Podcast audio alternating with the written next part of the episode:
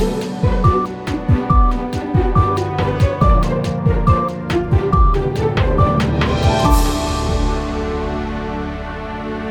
gościem Radioklinik jest pan doktor Krzysztof Walczewski. Panie doktorze, te dane 38% Europejczyków może cierpieć na depresję. Rzeczywiście jest aż tak źle? Depresja sensu stricte. Co to jest? To jest obniżenie nastroju. Yy, I to jest pewna choroba. Uważa się, że osadzona w strukturze organizmu, oparta o, o geny. Jej nie ma aż tak dużo. Ocenia się, że takiej yy, depresji klinicznej, yy, ciężkiej, to jest dotknięte kilka procent ludzi. To to jest pierwsza sprawa. Druga sprawa, że bardzo często mówiąc depresja, mamy na myśli szereg innych dolegliwości, zaczynając od złego samopoczucia, bezsenności albo zapominania się, czyli zaburzeń uwagi. Słowo to weszło do potocznego języka i ono ma swoją użyteczność, ponieważ jest względnie mało stygmatyzujące. Mało kto w tej chwili w towarzystwie wstydzi się powiedzieć, że mam depresję, czy, czy jeszcze bardziej potocznie mam doła. W związku z tym ono określa szereg dolegliwości, które e, lekarz psychiatra klasy, klasyfikowałby nozologicznie inaczej. Natomiast ono jest dość nośne e, społecznie. Myślę, że dlatego dla takich celów edukacyjnych e, ono się dobrze nadaje. I w końcu to, to, to o czym Pan mówi, czyli czy depresji jest tak dużo. Depresja taka właśnie ciężka. Potem mówiło się o depresji bez depresji, czyli ktoś miał dużo dolegliwości, na przykład bóle krzyża albo bóle kolan, a nie miał obniżonego nastroju. Okazało się, że to też się nadaje do leczenia środkami jak depresja. Dalej mówi się wreszcie y, o depresji atypowej, o depresji, która, y, którą w ogóle trudno zdiagnozować. Jest też taka cała działka. I wreszcie cała taka fala, czy mówi się nawet o tsunami zachorowań w ogóle na zaburzenia mm, mentalne. Że tego jest rzeczywiście coraz więcej. Niedokładnie jest wiadomo, dlaczego są różne na ten temat przypuszczenia. Mówi się, i to jest Lancet z 2012 roku, mówi się o biedzie, o pewnych e, zjawiskach jak rozpad więzi. Mówi się nawet o takim przesunięciu się, że kiedyś depresja to były pewne e, wychowawcze niedociągnięcia, potem e, zaburzenia genetyczne, czy utrwalone zaburzenia myślenia w stylu nic mi się nie uda, to jest niemożliwe i tak dalej. W tej chwili właśnie mówi się, że nie, że to są zjawiska globalne, nie, nie jakieś braki kulturalne czy w wychowaniu, tylko brak w ogóle, brak doświadczeń więzi.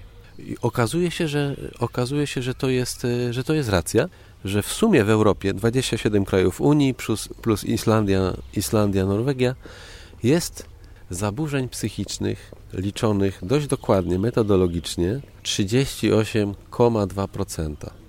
W to są wliczone też y, takie zaburzenia jak y, nadaktywność dzieci, czyli to słynne ADHD, oraz są wliczone y, zaburzenia poznawcze u osób starszych, czyli zaburzenia otępienne i ich jest od 1 do 30%, zależnie od wieku, generalnie z tendencją rosnącą. Ta liczba jest tak duża, ponieważ wliczone są tam ściśle depresje u osób po chorobach neurologicznych czyli po, y, po, po, po wylewach krwi do mózgu, w chorobie Parkinsona i szeregu innych zaburzeń. Niemniej jednak to, to, to, to nam daje do myślenia. Psychiatrom to bardzo daje do myślenia od kilku lat. Myślę, że wszyscy powinniśmy się nad tym zastanowić, ponieważ nigdy chyba, jak świat światem, zaburzenia psychiczne nie stanowiły tak poważnej, tak, y, tak poważnej liczebnie y, grupy chorób. Panie doktorze, dlaczego mówi się o tej chorobie, że to jest choroba duszy i ciała? Jak mamy to rozumieć? To jest dosyć no, głęboka definicja. Choroba duszy, dlaczego? Bo to by się trzeba było spytać innego specjalistę, e, ale zaburzenie mentalne na pewno, ponieważ e, zaburzenie, ponieważ depresja, niektórzy uważają, to są poważne zaburzenia myślenia na przykład y, przypuśćmy, że, że dzisiaj pan y, myśli, że się uda panu zrobić wywiad i uda się zrobić wywiad, właściwie już się udaje, no to pewnie jutro się uda zrobić jeszcze lepszy i pojutrze dwa albo trzy jeszcze lepsze. To jest logiczne. Ja podobnie myślę, jak mi się uda wywiad z panem, no to pewnie następny będę, będę, będę jakby lepiej przekazywał to, co ludzie potrzebują wiedzieć, żeby mieli z tego pożytek, bo taki jest mój cel. Gdybym e, pan czy ja że tak pozwolę sobie użyć nas za przykład, mieli jakieś depresję, przypuśćmy lekką, to by było tak, no tak, dzisiaj mi się uda, ale jutro chyba, chyba mi tak dobrze nie pójdzie, prawda? To jest nielogiczne. Więc to byłaby co do tej choroby duszy, czy, czy duszy, co do, co do zaburzeń myślenia. E, I szereg innych z tym związanych. Na przykład niemożność niuansowego przeżywania emocji. Ja po prostu jestem tylko smutny, albo jestem tylko w euforii, prawda? A co pomiędzy? Czy na przykład ja się potrafię nudzić i być z tego zadowolony? E, można by tu mnożyć przykłady. A choroba ciała dlaczego? Ponieważ to wszystko, co my sobie mówimy, co trochę brzmi e, jak, jak jak zabawa słowna, ma bardzo dokładne odzwierciedlenie w hormonalnym funkcjonowaniu organizmu. Najgłośniejsza jest sprawa z obniżeniem się poziomu serotoniny w mózgu. No i to jest ważne, ponieważ wtedy można też stosować u osób, które tego potrzebują, to znaczy są już chore, leki, które zwiększą ten poziom serotoniny. Czy innych hormonów, na przykład produkowanych przez mózg endorfin, bardzo silne hormony i one tam w mózgu są. I pewnie jeszcze szeregu innych, które dopiero czekają na swoich odkrywców. Mało tego, ostatnio się mówi, że depresja też, czyli stan depresyjny, który my przeżywamy i potrafimy go o nim na przykład teraz my sobie w miarę swobodnie, prawda, pomijając tremę, yy, moją, bo pan na pewno nie jest tremowany, yy, mówić, ma też swoje yy, osadzenie i ukorzenienie w strukturze genetycznej, która jest bardzo dynamiczna, czyli jak mamy lepszy nastrój, inaczej geny reagują, i inne geny się uruchamiają. Czy, to są bardzo ciekawe rzeczy. Czy mówiąc o depresji, ustalamy jakiś taki wzorzec człowieka, który ma szanse zdecydowanie większe na, na to, by mieć depresję. Chodzi mi o to, jak bardzo na to wpływa środowisko, w którym e, dana osoba żyje. Jeżeli to jest człowiek pracujący, jeżeli to jest człowiek mający wielu przyjaciół, rodzinę, to wpływa na to, że szanse, że on w ogóle może mieć depresję, maleją, a odwrotnie, człowiek samotny, bez pracy, rzeczywiście depresji szanse na to, że ją będzie miał, wzrastają. Bardzo dziękuję za to mądre pytanie. Ono ma w sobie też już odpowiedź. My myślimy podobnie w szpitalu i cały zespół konsultantów programu profilaktycznego. Ta profilaktyka właśnie polega głównie na edukacji. Program jest edukacyjny, to znaczy y, uczy y, dwóch rzeczy. Po pierwsze, określać swój stan. Okazuje się, że może, może już nie my, czy może nie słuchacze tego wywiadu, jeśli mają czas, słuchają go uważnie. Ale wiele osób ocenia się, że ponad połowa, niektórzy mówią 80% e, osób, nie umie określić swojego stanu. To znaczy na pytanie, jak się czujesz, mówią tradycyjnie, a tak sobie, albo mówią, dobrze. Natomiast rzeczywiście nie, nie mają takiej refleksji, nie mają też takiego nawyku zastanawiania się, czy ja się czuję dzisiaj dobrze, czy rzeczywiście jest, jest, jest mi dobrze właśnie z, tym, z tymi wszystkimi okolicznościami ze sobą, czy gorzej i co mnie dołuje, co mnie wybija z mojego rytmu. I to jest test dwóch pytań, który jest dostępny dla każdego, kto ma internet, ponieważ on jest zamieszczony na stronie profilaktyka depresji małopolska.pl. Taki test my go sobie robimy profilaktycznie i można go sobie robić nawet codziennie czy raz w tygodniu, jeśli wyniki tego testu będą wątpliwe. Na przykład na pierwsze pytanie ja zaglądam do ściągawki. Czy w ciągu minionego miesiąca czuła się Pani przygnębiona z uczuciem braku nadziei? Odpowiedź jest wątpliwa. Może było dobrze, może nie. A na pytanie drugie, czy w ciągu minionego miesiąca dokuczał Pani brak zainteresowania albo satysfakcji z pracy lub innych zajęć, które Pani wykonuje? Było bardzo dobrze, cieszyło mnie wszystko to, co robię. Nie, nie miałam z tym problemów. Przypuśćmy, jest to jakaś kobieta. Wynik jest wątpliwy. Wtedy można udać się na bezpłatną, finansowaną przez, yy, przez Zarząd Województwa yy, poradę edukacyjno-profilaktyczną, gdzie właśnie po kolei szereg tych obszarów mm, rodzinnych, zawodowych. Odpowiadając na 22 pytania, możemy sobie w ciągu krótkiego czasu 30 minut zreflektować i dostać konkretną poradę, jedną, dwie, trzy porady, co należałoby zmienić, żeby ten stan pewnego cienia, czy takiego właśnie niepewności yy, zamienić na yy, stan prozdrowotny, używając edukacji antydepresyjnej. Tu już, tu już posługuje się pewnym językiem, który ciągle się tworzy, powstaje w otoczeniu programu edukacyjno-profilaktycznego. A zatem nie od razu farmakologia, nie od razu lekarz, tylko jest to metoda, która może pomóc nam już na tym wstępie podjąć pewne działania, które często mogą zakończyć się sukcesem i wtedy żaden lekarz nie będzie musiał się nami zajmować. E, leki są potrzebne, one są potrzebne, czy nawet niezbędne, konieczne w klinicznych depresjach. I takich osób, mm, mówię z głowy, i to są dane też, opieram się na danych y, nie z tego roku, jest w naszym województwie około 80-100 tysięcy. 80 tysięcy. Liczba pacjentów jest około 120 tysięcy. 40 tysięcy osób leczy się stale na, na, na, na duże choroby. A w Polsce? Y, nie, nie powiem panu w tej chwili. Zajmujemy się naszym tutaj podwórkiem.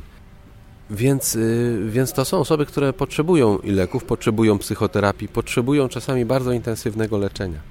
Według danych, których my w Polsce obiektywnie nie mamy, ponieważ takie dokładne badania epidemiologiczne według mojej wiedzy nie były przeprowadzone. Ale opierając się na szacunkach autorytetów profesora, profesorów Rybakowskiego czy konsultanta krajowego i korzystając z dokładnych wyników badań, które nas też jakoś uwzględniają, to jest te 38,2%, osób, które są zagrożone rozwojem depresji w przeciągu jakiegoś czasu mierzonego w latach, może być nawet i pół miliona w województwie. Więc to są dwie osobne jakby grupy ludzi i program profilaktyczny, i to podkreślam wyraźnie, jest adresowany dla osób całkowicie zdrowych. To znaczy, komu jest potrzebna profilaktyka? Przypuśćmy, że ja pan, czy pan mnie się spyta, czy mm, czujemy się chorzy? Nie, ja się czuję zdrowy ale czy coś panu leży na wątrobie? Czy z czymś pan no nie, nie może się e, dogadać i budzi niepokój? Tak, są takie sprawy. To jest jedna sprawa, to są dwie sprawy.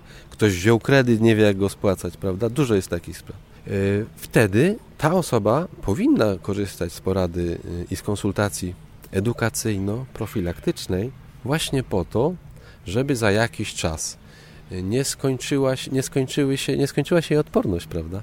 Nie straciła tej sprężystości, która nam pozwala balansować, nie unikać dołów. I to jest adresat. Y, to będzie osoba, która skorzysta z porady edukacyjno-profilaktycznej. Osoba całkowicie zdrowa. Według y, badań z pilotażu i z badań y, z roku zeszłego wygląda, że około połowy osób z takiej porady potrafi wyciągnąć realne korzyści. Czyli jakby wychodzić z tej smugi cienia depresyjnej. Czy stąd wyprzedzić smutek? Dokładnie tak. Bardzo dziękuję. Często jest tak, że w poszukiwaniu odpowiedzi właściwie to się teraz zdarza prawie zawsze. Dostęp do internetu ma prawie każdy Polak. Coś się nam dzieje ze zdrowiem, w tym wypadku jest to depresja. Sięgamy do internetu i często natrafiamy na wątpliwej jakości porady wątpliwej jakości, czy też wiarygodności recenzje. Często to może spowodować, że taki człowiek y, po prostu błędnie się zdiagnozuje, sięgnie po coś, czego będzie musiał y, potem żałować. Krótko mówiąc, zamiast iść do specjalisty, patrzymy do internetu, a tam wyszukujemy bardzo często rzeczy, które nam nie pomogą, a wręcz y, mogą zaszkodzić. Czy to jest, czy to jest panie doktorze, duży, według pana duże zagrożenie, że e, internet jako takie śmietnisko tych różnych rzeczy? www.profilaktykadepresji.małopolska.pl e, Tam jest narzędzie sprawdzone. można je stosować samemu, nie wychodząc z domu, nawet codziennie albo raz na miesiąc, bo taki, taki obszar tam obejmują pytania. E, porada, konsultacja profilaktyczna daje yy, możliwość sprawdzenia z konsultantem. Czyli to jest taki element ważny, że nie zostajemy sami z różnymi wątpliwościami, bo yy, w swoich sprawach możemy być zagubieni.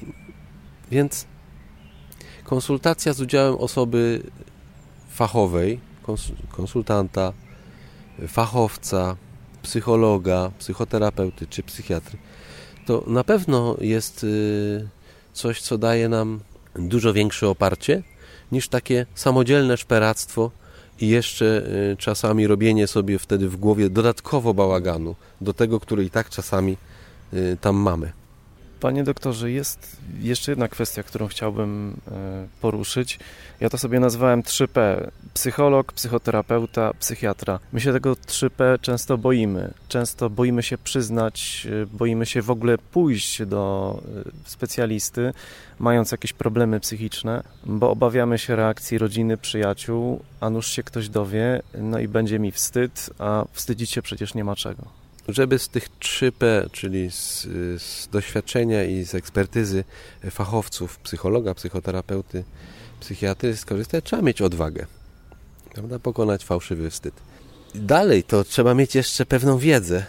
Pewną wiedzę, która się opiera na diagnozie. No, moja diagnoza, jak idę do fachowca, jest taka, że coś jest ze mną nie tak. Profilaktyka, profilaktyka tam się kończy.